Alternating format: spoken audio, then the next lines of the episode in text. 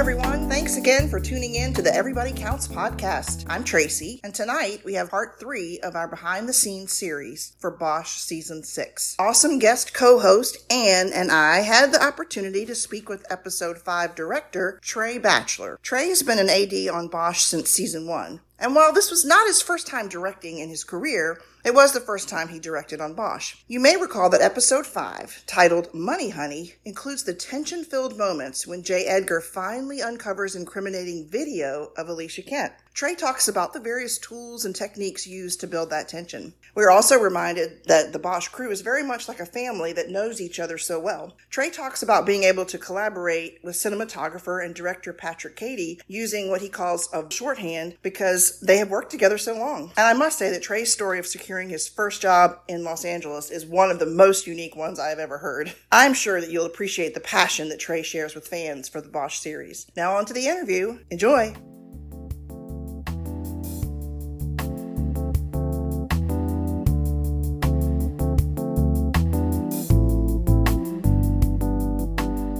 Thank you so much. I'm Tracy of the Everybody Counts podcast, and this is my friend Anne, who is a super fan of Bosch. She's been on the podcast with us before. Excellent. Yes, and we're, we're very excited. Anne and I were just talking about how much is in every episode and, and and the episode you directed is no exception it's just packed with storylines so we're anxious to kind of see how you you tackle all of that but if you don't mind giving us a little bit of just a little bit of background about where you how you got into the industry and where you are to where you are now okay basically I grew up in Tulsa, Oklahoma, and I went to school at University of Oklahoma in Norman. And then I had gone on a program called Semester at Sea, and we traveled around the world, and there was a lot of kids from California on that program as well. Back to Oklahoma, I actually ended up starting my own newspaper in Norman, and I loved oh, it. Wow. Yeah, so I, it was like a, I would say it's almost like People magazine type back in the day as free magazine, you'd give it out to people. There was party pictures, and we wrote funny articles and gossip stuff like that. But and I loved the creative aspect of it. But the problem was it was 12 months out of the year. You know, as soon as you finish one, you had to start another one.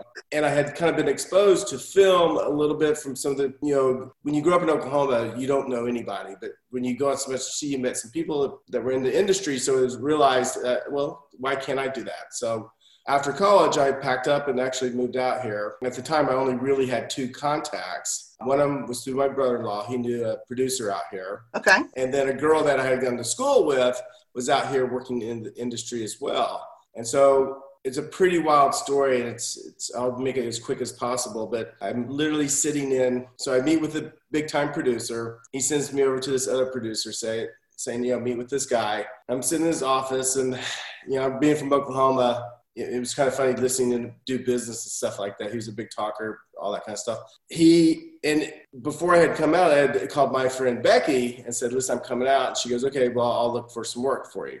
So okay. basically, now I'm in California trying to find a job, meeting and sitting in this. This is after being told by this one producer I was too nice, that I would never make it in the business because I oh, was too much of a nice guy. I was going to get okay. over. So I go sit in this other guy's office, and needless to say, it was a very colorful watching him talk to people on the phone, stuff like that. And, you know, he kind of looked at me and said, what do you want to do this? I said, You know, I love film, blah, blah, blah. And he goes, All right, let me call my daughter. So he calls his daughter up and gets her on the phone. And she was the AD at the time. And he says, Hey, I got this kid. I think you should meet him and hire him. And she goes, Okay. But you could tell she was a little perturbed that her dad was calling up for this. And he goes, What's his name? And he, he goes, It's Trey Batchelor. And she goes, Trey Batchelor? Wait a minute. I just just heard this. I just heard this name. And literally seconds before that, he had told me I needed to print up a thousand resumes and just mail them to every production company in Los Angeles. and and she goes, yeah, uh, my friend Becky just called me about him. So go. literally the only two contacts I had called the same girl who was working as a second second on the film, and so I went interview. Crazy. It, it was it, literally it was like yeah. If it didn't happen, I'd probably be back in Tulsa oh my gosh! So I mean, you can't say it's it's not easy. You're you're that one person who like, oh yeah, I knew two people. Knew two people. Yeah, what happened? It's a little fortuitous, that's for sure. So I was a little lucky, and then I ended up doing three or four films with that that group of people. So okay, very cool. Now, did you do films for a while? When did you start with television? Was Bosch one of your first shows? Yeah, actually, I had done a second unit on uh, X Files a long time ago. I can't remember, but I've okay. mainly been in film until the first season of Bosch. I actually made my own movie. I'd finished shooting my own film and it was in post on it. And somebody, the first AD, mother passed away, said they needed somebody to come in on Bosch, episode mm-hmm. seven. And funny enough, I went in, I was referred by somebody else. I went in there, Pieter Jan Brugge, the producer, Mm-hmm. You know, he and I had worked together and we hadn't seen each other in 15, 17 years. And I just remember he came in and talked to me and was talking. Then he kind of like left the office and came back in and was like, Trey. Yeah, we had, he was like, it all started coming back to him. It's like, right. We worked on the movie Pelican Brief together. Oh, okay. Yeah. Yeah. So it was one of those foggy deja vu moments. So I got onto Bosch. I did one episode, and one of the producers, Pat McKee, was on Bosch, and he did this other show called Longmire. And uh-huh. oh, yeah. I literally that summer had come off of a second unit for a big film that was all. That was, to be quite honest with you, it was kind of boring. Okay. Uh, I grew up in where films were, you know, smaller, more interesting. I don't know if you've looked at my IMDb page, but I did a lot of Steven Soderbergh films like Traffic, oh, wow. Out of Sight, and the Ocean's movies, 11 and 12. So, yeah. Um, it seemed like filmmaking was getting more of these big virtual, you know, where it's just green screens and stunts. Yeah. yeah. So they weren't as, as emotionally interesting. So I went on and worked on Longmire, and that was a great experience as well. We go up to Santa Fe, and it's kind of like it's funny. They're Bosch and uh, Longmire. Yeah, it's about a uh, female a male sheriff who everybody kind mm-hmm. of looked up to. He always does the right thing, even though it bucks the system. So they're kind of similar in, in certain situations. So yeah, and I loved working with people. It's kind of a very much of a family atmosphere on on uh, Longmire as as it is on Bosch, and then they basically just started alternating back and forth. Mm-hmm. So I, I, did that for half the year. In between times, I'd be working on my film and then go okay. back to Bosch. Okay. Okay. Busy, busy guy. Uh, well, yeah. that's what I was thinking. Very busy. yeah. busy is good. Yeah, it's been a busy few years for sure. So tell us a little bit about the transition from being an AD, right, and then going into the directing role. Was was that a smooth transition? Did did everything you've done before just help and you know make the directing experience even better, or was there anything that was distracting? That well, I used to do this and well, I've, I've done again. I made a I made a short film 15 years ago. That was mm-hmm. pretty eye opening. And then mm-hmm. uh, this movie that I made was a micro budget film that we it's called Burning Dog, and it just it's been out now for about a month streaming. Oh, um, great! It's, like a total micro budget type film, and it's a okay. Yeah, it's a pretty wild film. And then when I was on Longmire, one of the directors we were working with, father passed away, and he had to leave, and so I ended up directing four days out of the. Okay. Episode. Yeah. Okay. But I mean, in reality, being an assistant director, so if you you know, coming from where I took photographs always growing up and wrote for that newspaper, and I've written my mm-hmm. own stuff, I kind of have, you know, I'm a storyteller, and they have the huge imagination, and so you can do the job of being an AD without that. But back in the day, I mean, that's where Hitchcock came from, was assistant director. Okay. Um, it, it, was literally how they stepped people up into the, you know, th- that was one of the roles you, you would start off in the camera, work up to be a DP. You start off as a okay. production assistant, become a director. So, and that's why the guilds are still together today. You know, ADs are with the directors. So, so you kind of gain the experience there and, you know, that was been my whole goal is always to direct. Now some ADs don't have that goal; they want to go on to produce and stuff like that. But for me, I'm a visual person, and I like the interaction with people. So the biggest thing that ADs have a problem is they don't let go of logistics and okay. And I kind of learned that lesson making my own film. Yes. And then I learned a little more on directing on Longmire and so on Bosch, you know, with Patrick, and Patrick and I have been working together for now, you know, six years. Mm-hmm. We have such a shorthand that a lot of things that directors need to worry about, they don't have to. I mean, you know, I can just look at him and he'll know I don't like it.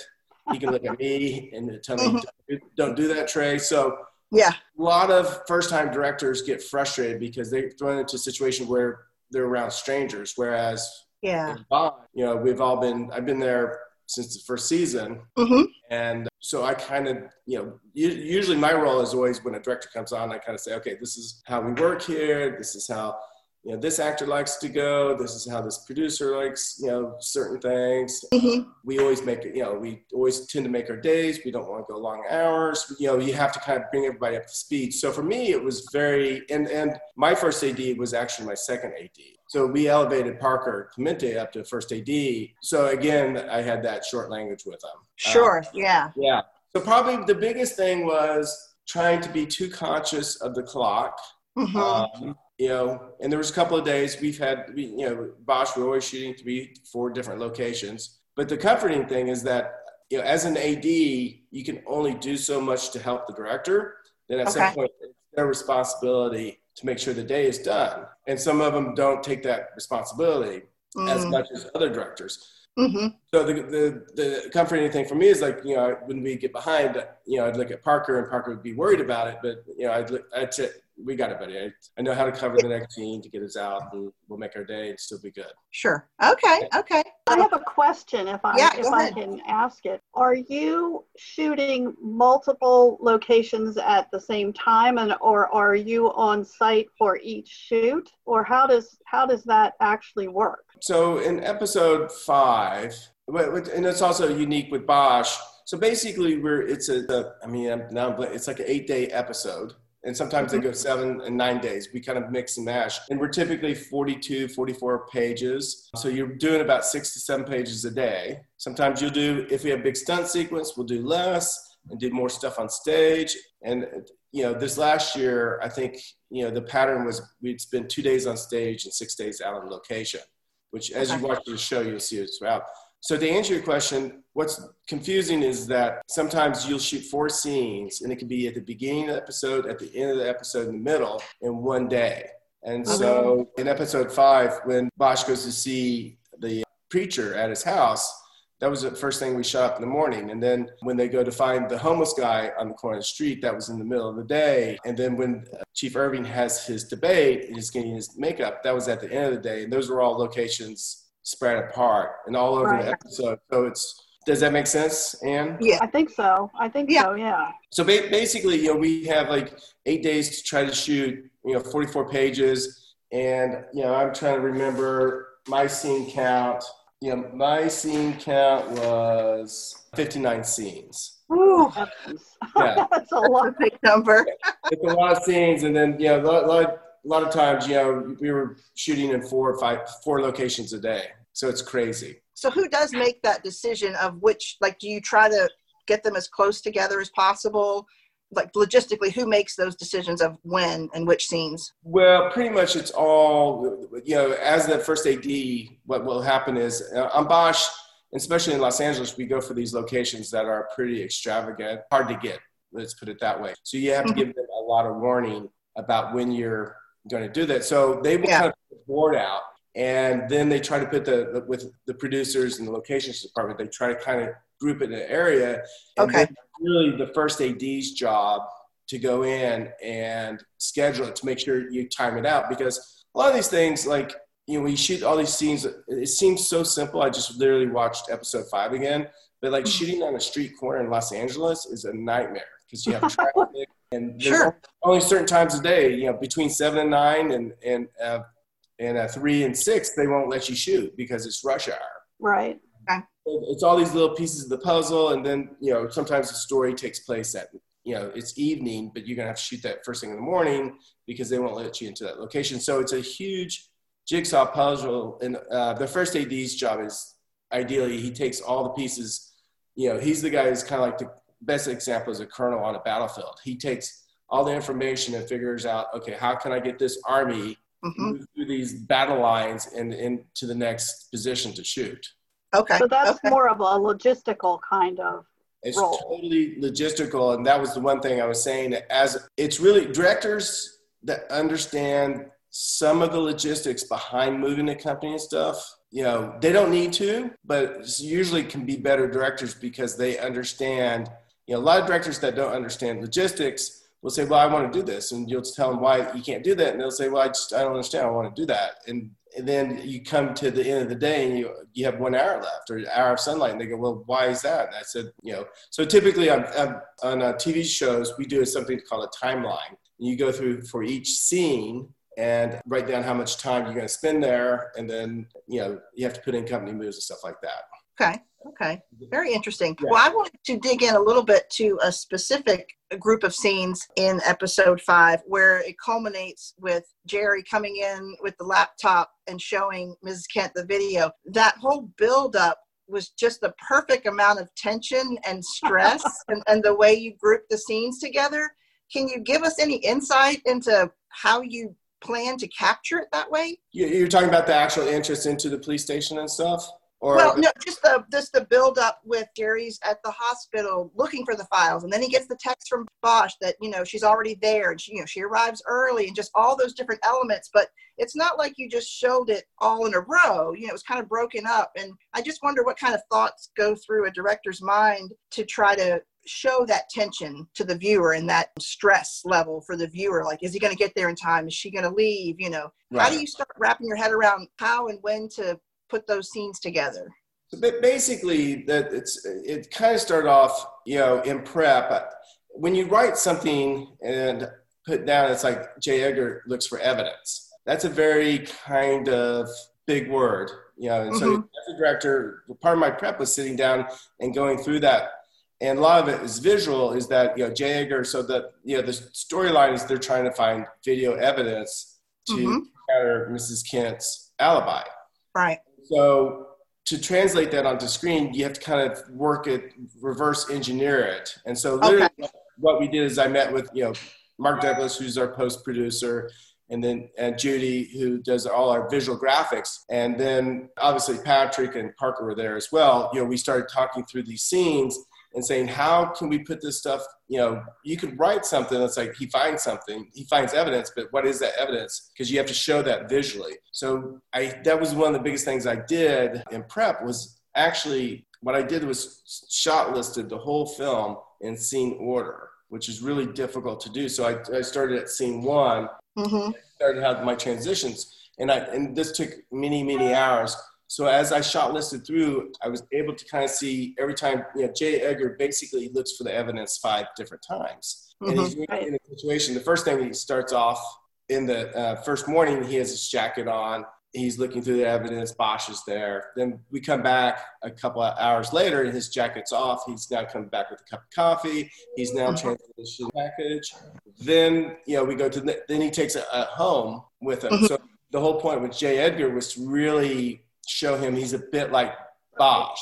You know, okay. once he hold of something, he hangs on to that. So right. he's looking for evidence that probably that probably doesn't exist there. And mm-hmm. so the idea is to keep seeing him going away. So once he does finally, you know, and the, one of the things we had Titus do is in the coffee break room, you know, Titus says, uh, Bosch says, when do we get the uh, search warrant to go to the hospital? Because they can't find mm-hmm. it on any of the stuff there. So they think the evidence is on the hos- hospital server. So J. Edgar says first thing in the morning, and then Bosch gets a little upset. It's like, you know, she's going to be yeah. here. So that was yeah. starting to build that tension. So I, I had Titus, and when you make a TV show, when you make a film, you basically kind of make it three times. So you write it down the first time, which is like an architectural plan. Mm-hmm. Then you build it like a house. You frame it, put everything up, and then post production is almost like decorating it. You know, you come in with colors. You know, it's like if you go with blue, maybe it'll make it feel too sad, or yellow is a little happier. So okay. So yeah, kind of three times to make this movie. So what I did was in the process was the way it was scripted is J. Edgar actually finds the information at the hospital. We know he has it and leaves. But I shot it in a way. I had talked to uh, Eric and the writers in a way that like we could go out you know, you still seeing it download and Mrs. Kent there and cut out and not knowing if he found the information not until he actually shows up. So yeah. it was originally scripted that you see him leave and he's got it. Uh, okay. so, but in the editorial, we are able to cut out that he, you know, you cut away and you have no. And I actually had Jamie, you know, say a curse word there so that you could feel his tension too. Yeah, you know? yeah, sure. And then Bosch, then you play it up with, you know, you know, the first thing like in the police station with Scott Klace walks in and Amy, I always say their real names. Yeah, that's okay. okay. Amy walks in and, he goes, you know, she's here. You know, yeah, early. It was great. So it already started raising the attention there. So yep. you do those little moments and hopefully they add up into a big moment. And then as they're watching the video, the biggest thing was, you know, make sure I wanted to make sure Mrs. Kent didn't get too upset or too emotional, but that she's very impatient, wants to leave. And then, uh-huh. uh, you know, Billet says, you know, okay, let me go take care of it. And so by that point, you know, unless they start finding this evidence, she's going to get free. Yeah. Uh, and then just staging that final scene was, you know, we've done this a lot on Bosch where you see what's going on in the screen, you see the people watching it, and then someone comes in and interacts with it. And so it kind of builds there's not a cut in there until Jamie gets into the office. So that adds to that tension. Mm-hmm. And he sits down and they all lean in, start looking at it. And he goes, I know it's here. I hope it, and you know, those guys are all like trying to see if it is. And then sure. Uh, Billets comes in. And so it's all those little moments of them just looking at the screen. I hope it's there. I know it's there. I can find it. And then even like when, you know, you'll see Scott maybe roll his eyes in the background you're like, uh, I don't think that's going to happen. yeah, yeah. Well, the and the thing that struck me was the contrast between the tension going on among the detective and Alicia Kent, who is like butter wouldn't melt in her mouth. She is as cool as a cucumber. she, you know, there's no her, her she's just cool, completely like ice and that's such a contrast with yes. the tension that's going on in the squadron. Yeah, yeah. And that, and that was the big thing that I had worked with her early on, up the early in the episode, which you know, when you shot list the whole movie from beginning to end in sequence order, then you kind of can really know where you are at in any point in the story because you're almost like writing the script. So early on, when she calls, so when Billets calls Mrs. Kent at the op at the house, you know, Miss, we did this huge wide shot from inside the house where you see a beautiful house. She's out on the porch. You see the pool in the background. She's having tea, and you cut to Billets, and Billets is literally having, you know, she had a piece of Billets has a donut yeah. and, a plat, and a paper cup of coffee. Yeah, that was by design. So like, you know, she has a nice china, nice cup of coffee, nice cup, and whereas Billets is like, you know, have takeaway. And then if you look at the shots, you know, it's wider on Mrs. Kent. It gets tighter, and, and right. both cameras are moving in. So you start to see that tension between the two of them building up before, and so then it plays off more inside the room.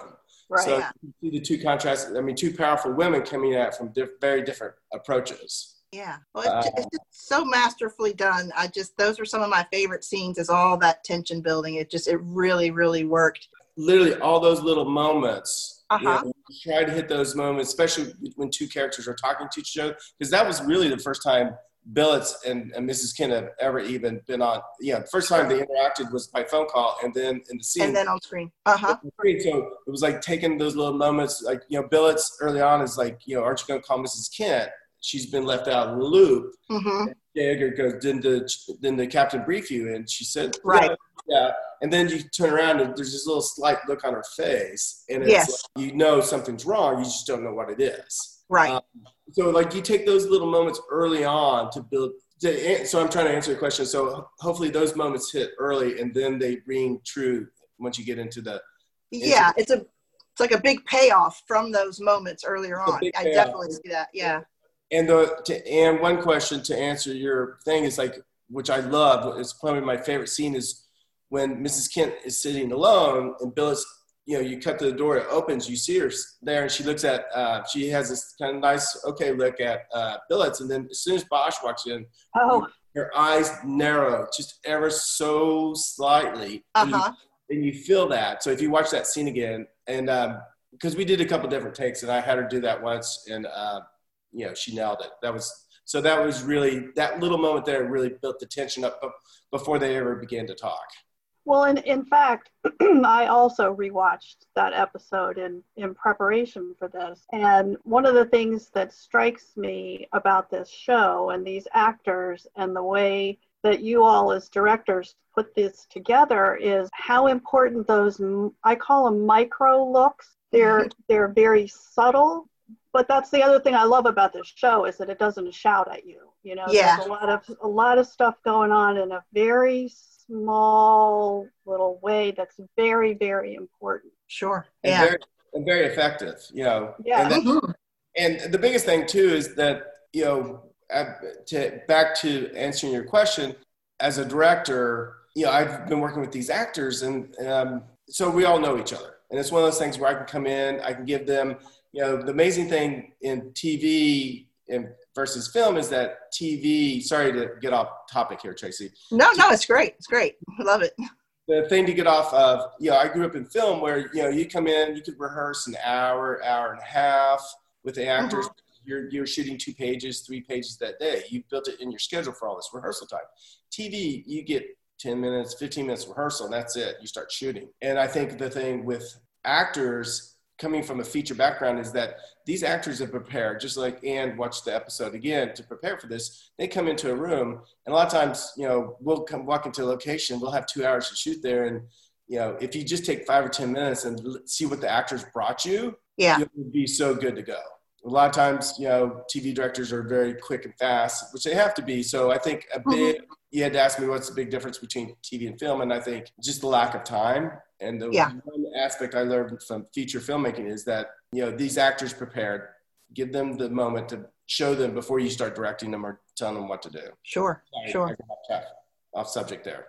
That's great. No, that's It's great. all on subject as far as I'm concerned. No Yeah. nothingness. Yes, yes, absolutely. It's just we're fascinated with how it all comes together. But I I did want to ask you about that scene with Barrel when he gets the bad news in the Oh. car and how just it was a short scene, but just so impactful and seeing the overhead shots and the police car moving around him. Just what did you want to tell us about that? Because that was really an emotional beat. Yeah, that's one of those hard scenes to do. And then, so Patrick, Cady, and I really talked about that. And I told him, you know, it's only like on the page, it's only like two lines. Yeah. So we basically we had to try to come up with something to tell that story. And actually, if you rewatch the scene, so it's a device. So I told Patrick kind of what I wanted to do. I wanted to somehow put us within Barrel's world. Yeah. And you can do that with sound by taking all the sound out, but also something that you feel like you're going in with him emotionally.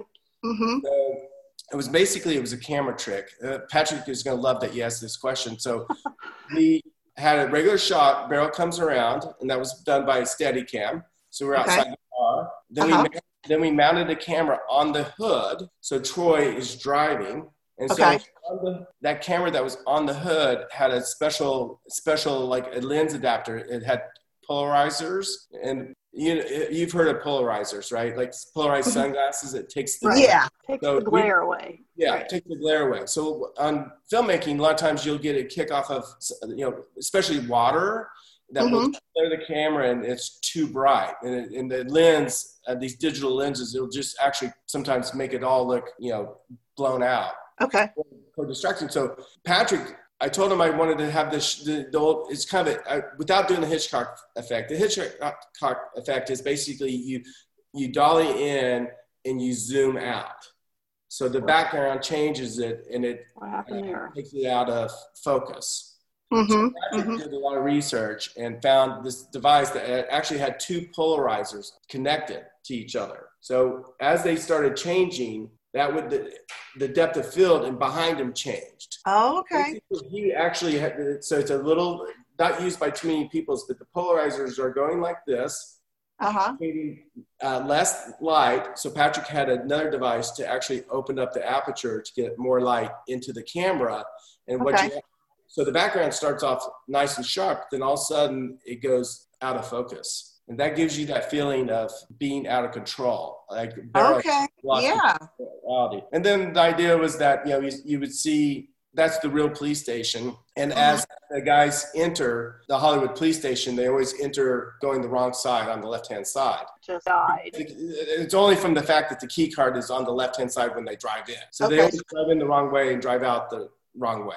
So the idea was to somehow you know it was only two lines in the script was that to show that he, you know, so we cut out to the wide shot where you see the cars going around him and he's still stuck at the middle of the entrance to give Mhm. it yeah, like he's in shock.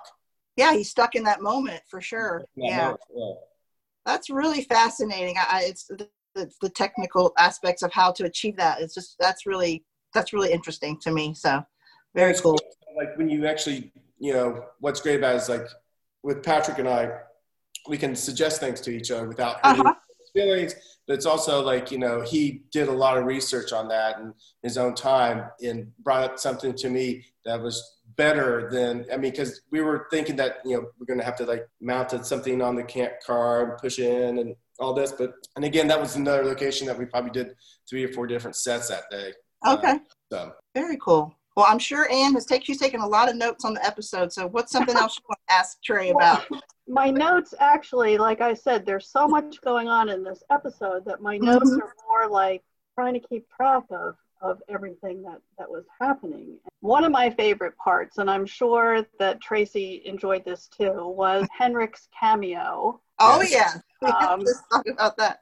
I, I wanted to ask because wasn't that the same bar that um, that Michael Connelly made his his I cameo so. in a couple seasons ago? Yeah, exactly. Yeah. So literally, Same- I- and the I same literally- actor. it's so what I in preparation, you know, I've done all you you watch these episodes, you, you do all your stuff, but as for directing, I literally watched all uh, five seasons again from Oh. start to finish. While I you know was finishing prep in four and starting prep in five. And um, I had noticed Michael was, you know, I'd forgotten he was in that scene. And so I talked to him. I said, Do you want to revise it? Because it's literally going to be the same characters and stuff. And so Yeah. he, my, so Con, Michael Connelly said, "Yeah, I'll do it." And then like he had to go do a book signing, and so he texted Henrik the night before. Oh, okay. Henrik goes, "Do you want me to be in it?" I go, "Of course, I want you to be in it." And, Yeah. uh, so that's kind of you know, I was just borrowing from what they had done before. But I think Yeah. it's cool that Henrik is in it. Okay. Very cool. Very cool how that sort of came together then with Henrik instead of Michael. Well, what's it? I'm curious the scene with Jerry and Conniff and Espinosa and they're watching, well, going in under Felix going into the of the Haitian charity. When you film something like that, are they really watching the actor Celestino do that, or is it two separate filming? No, I actually had a shot there that we didn't end up using that actually was going down the side of the car. You see him pull up front and you rise up, and then the rear view mirror, you would have saw the uh, Espinoza and Conniff in the front seat. But yes, they were actually there. We shot that. And we tend to do that on Bosch. We tend to, we always try to shoot something that's organic like that at the same time. Okay. Okay. And and what what are some of the tricks about filming people in a car? How many cameras get inside that car to, to do that? The trick is get, using longer lenses and being outside the car. So you use a longer lens. It looks like you are actually inside the car with them, but in, in reality, you're shooting Okay. windscreen and stuff. Okay. Uh, and I, you've heard about the pod car that we use on Bosch all the time, right? Uh, I'm not sure. Okay, so with Titus, uh, when Bosch is his his police sedan, so basically we use a pod car, which is basically you have a stuntman on top of the car in a little Okay. In a little seat that drives the car itself. And Okay. that way you can put cameras everywhere, you can mount it, and then the, the actors don't have to worry about what they're doing. And you can drive around the streets of LA without a big insert car, you know, a camera car with a trailer and a car on top of it. This way it's just you're in your own little car and there's somebody on Okay. top, a stuntman on top driving. Oh. So okay. yeah, and a lot of people ask us how do we get all these shots, driving shots in Los Angeles? It's because we've gone to this pod car, uh, which Okay. is genius. Uh, Yeah. yeah. Sounds like it works very well. It- Yeah. it. I mean, you get shots that you normally would not get in you know other driving work. Did you have any issues with weather on this episode? No, uh, I'm trying to think. I don't think we had any issues with weather. Uh, the being in episode five, we tend to during you know sometimes you have to go shoot a scene here or there early Mhm. while you're prepped. Okay. and sometimes like you have to shoot a scene later. So like when Barrel's sitting at the bar, yeah. So we shot that actually for the memorial. It's the same bar, so that was in episode nine. So sometimes what you'll do is you'll so we'll shoot a couple scenes from one episode on a day, Okay. Mhm. if that makes sense. Yeah. Sure. Yeah. Mhm. Okay. Okay. So one of the, one of the moments which you know that I was proud of is that you know watching all of the episodes it's really it's all about Bosch is really about relationships with people Sure. and so being episode five doesn't have any big stunt chases it, it, it ties a lot of pieces up it, it sets things up we don't have big Mhm. action stuff but the opening I thought was pretty unique because you know the chief is a pretty private person and you never see much emotion from him and you know if you look at the rest of the episodes they all open up either in a interrogation or an scene or giving info at the hospital when the doctor goes in to take the cesium so five is kind of unique episode in the sense that you know irving's getting married so you open up and you don't know where he is he's you, but you know he's internally thinking of something. Then you cut Uh-huh. down, he's at his son's grave, Yeah. and then you cut back, and then he says, you know, he misses him and wish he could be there. And then it goes to Bosch and Edgar at the police station, and that's when Edgar starts to look through the files. And then Bosch takes out the photo of Daisy Clayton and has that moment there and puts it under the glass. And Yeah. those two those two scenes are some of my favorite because it's you know you can see the chief being very vulnerable Yes. that that the world doesn't get to see Right. Uh, only the audience will get to see that and then you see a moment between j edgar and, and bosch and then bosch you know i mean pretty much you know what your podcast is uh, named after is like puts a picture under it and taps the glass which is kind of a nice way to open up the episode and then that so it was all these and back to crate and barrels relationship you know you got to love that you got. Patty uh-huh. and Bosch. And another thing I had noticed is that you know they wear the rope bracelets, Mhm. and you'll see them together, but you've never. There's only one time that I have noticed that you actually really see them together. It's you know it's the episode after her mother is killed. He's driving her, and her hand is down in the Uh-huh. seats, and uh, Bosch goes to grab her hand, and they're both there at the at moment, and she pulls it back. Yeah. So- yeah. in my episode when Bosch gets the news, you know, his his friend had died Right. on the balcony, and so you know now Maddie's becoming more of the adult, more of like the you know trying to check Mhm. how feels, and so she walks out, and his hands there. So we did a shot where you know you see his bracelet and her hand come They in grab hold. Yeah. for a moment. Then you know you kind of cut back out wide, and he taps her. But I, to me, that was like a very touching moment. It was. It was. very s- symbolic of you know before she kind of retracted. Now she's going to him to comfort him. Yes. Yeah. hmm How things evolve. Yeah. Definitely. Yeah. That was that was neat, a neat shot. Very very emotional for sure. Well, what was it like shooting a wedding? It was tough. It was tough. You know, Yeah. it's tough. It was hot. We were in a house without air conditioning. Oh. You know, and it was. And, and that Chief Irving's house is a beautiful house, and you just we have to go very slowly, slowly there because it's like everything is, you know, I think it's national. It's it's on the um registers as a, a landmark or a house. Oh. It's, it has a plaque on the outside, and I can't think of the word right now. But uh, okay. you know, so it was it was good, but it was you know it was one of those days. It was hot and people Mhm. up in Texas and stuff. But I think the the opening shot, you know, out to the fountain, and you see them out in his backyard. Mhm. That was beautiful, and, and I liked it. It wasn't too sappy or emotional, you know. No. Yeah. It was. It was very elegant. Very. Yeah. Very. It was just right. Yeah. I liked it. I'm a sucker for a good wedding scene. So. Yeah. Again, that's another moment. It's like you know, after his friend leaves, you know, she he kisses him and says she loves him, and he says I love you. So again, another uh, Chief Irving moment that you know, Yeah. you never get to see in Mm-hmm.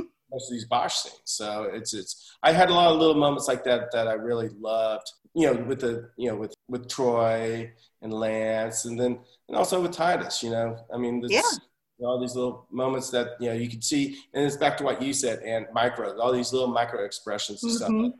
You can tell they're Yeah. feeling, feeling what they're talking about. And Yeah. I, I think one of the beauties of this show and why I enjoy it so much is seeing the evolution of these characters. Mm-hmm. And, you know, I think in this episode, we saw some softer sides, more vulnerable sides of, of quite a few of them. I mean, even in the situation that Grace is about to go through with Cooper, who, what a way he has about him you know you, you can feel those vulnerabilities and see them and i and they're very and i think they're very meaningful and i think what makes them even more meaningful is that we haven't been completely inundated with them over the course of six seasons Yeah, you know. yeah. yeah. More subtle. slowly but Yeah. yeah exactly Well, and you just, and you reminded me of the so is with Maddie and Bosch's relationship. It's interesting. You know, she comes home that I believe it's that night. You know, he's looking through those cards, a dog Right. bone, trying to find you know any information that's you know. It's again a needle in a haystack, just like J. Edgar's doing. You know, I mean, hmm those little cards that they're they're basically witness cards. So anytime like a officer shows up, he'll take information down, and then they just file them in these boxes. So the one thing we kind of didn't understand until Tim and Mitzi told us that you know he's probably gone through three, three, four thousand of these things by now. Wow. Yeah. Yeah. So he's kind of, you know, once we understood that, then then we could make it work where he's so distracted by going through them. But it's like Mhm. most people have given up, and he's trying to talk to Maddie, and Maddie's trying to tell him what's going on at work, and and she kind of, you know, gets a little irritated. He apologizes, then she leaves and takes him for a walk, and then that's when he goes to the bar, and then comes back and finds out his friend died, and she comforts him. But it's Mhm. great. The next morning, you know, she's up. We did the time transition shot again, thanks. to Yeah, that was cool. that was cool. Right. Thanks to Patrick Cady You know, that was a lot of that was hours and hours of talk and meetings, how we do it, and especially to do it at the Bosch House, you have to kind of schedule it. And, and Parker Clemente did a great job on scheduling. You know, because we literally left the camera rolling and went to Okay.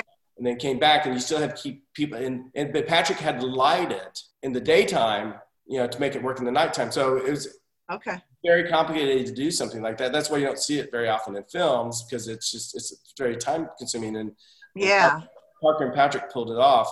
But I love it. She gets up and she's working the next morning. He comes in and and starts talking to her and gives her a hard time from uh, working with money. So all of a sudden you went from like you know the night before he was blowing her off and then she comforted him and Yeah. they had a moment together. Then the next morning they get irritated at each other and then Yeah. she, she and we we played that scene. I'd said to Maddie, it's like you know you're just you're closing your books. It's in the conversation. You don't want to talk to me anymore. You're not going to let me talk to you like this, and, and you're going to get out of there. And then you know, Titus did a great look at her as he watched her walk out, and you could just see he was like you know worried that she was you know working for money. Yeah. Yeah. I love that that whole you know sequence, but the three scenes really close together, but all so different between. Yeah. It was good contrast. Uh, I mean, just visually and, and the, the storyline, everything. Yeah, for sure.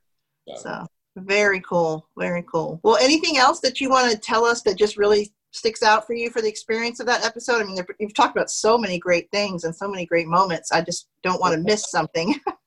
No, it's. It, I think it's. It's what's interesting is that you know you, you kind of have all these little moments that are so out of context, you know, and it's just little things that you can do that add to it. One of them was Dante Crow. You know, it- Uh huh. we were looking at the audition tapes, and this great-looking actor loved him, but his teeth were so white. And I talked to the makeup department. I talked to Elle, and I said, "Can you know, can we darken his teeth?" Because I mean, Okay. he's the character that stands up with Mimi Rogers and pulls up. Yeah. Yeah. Uh huh. So, I mean, he's been in prison for a while. Yeah. So if you Yeah. see that scene, all I can see now, that his teeth are pretty yellow. But Okay.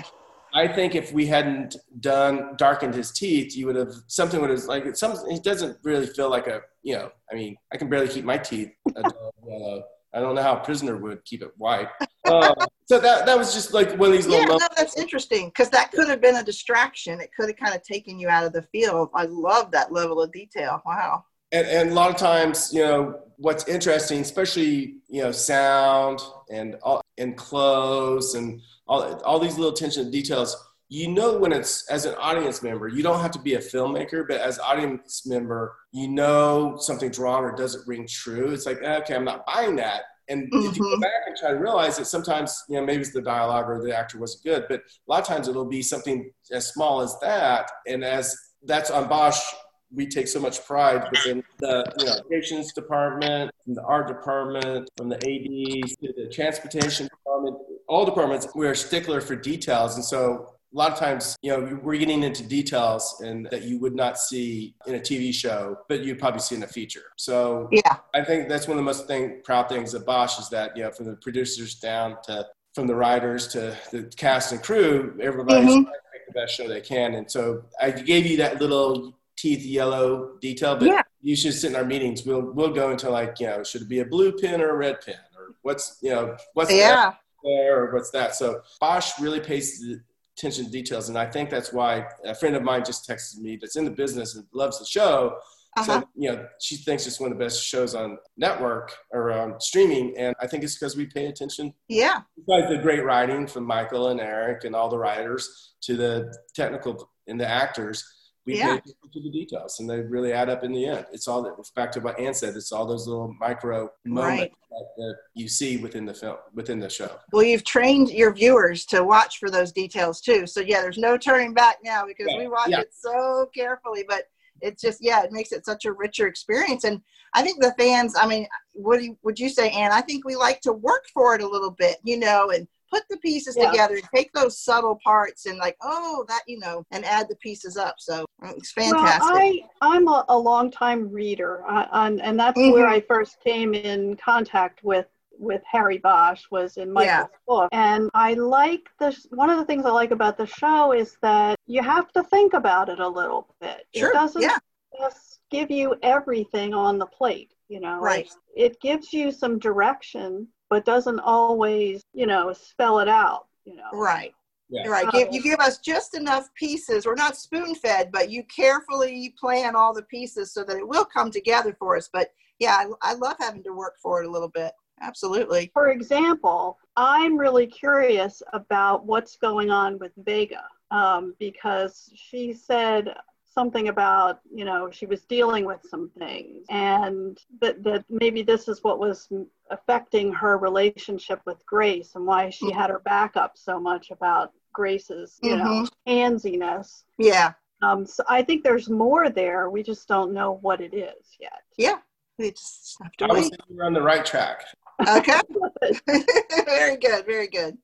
Well, and usually is. The thing is, Trey, we not only watch it, we watch it and rewatch it and rewatch it. So uh, yeah, and talk about it and talk about it. So yeah, obsessed. Well, just a, a, called obsessed. Yeah, right. obsessed. That's a good. That's a fair word for sure.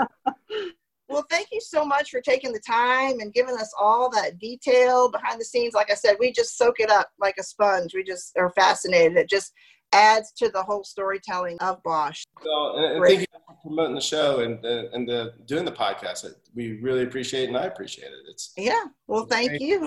Yeah, this is long hair had fans like this, and it's it's really nice when you know, and it feels like this year Bosch has really hit the top of its game, just with mm-hmm. fans and the recognition and people really you know realizing you know what the show's about and how good it is. Sure. You know, it's great when you have a great fan base. It, it yeah. makes it more enjoyable to go to work when you know people love the show. Well, good, good. You're welcome back anytime on the podcast. This was a lot of fun, and uh, just stay safe and take care. And we appreciate it.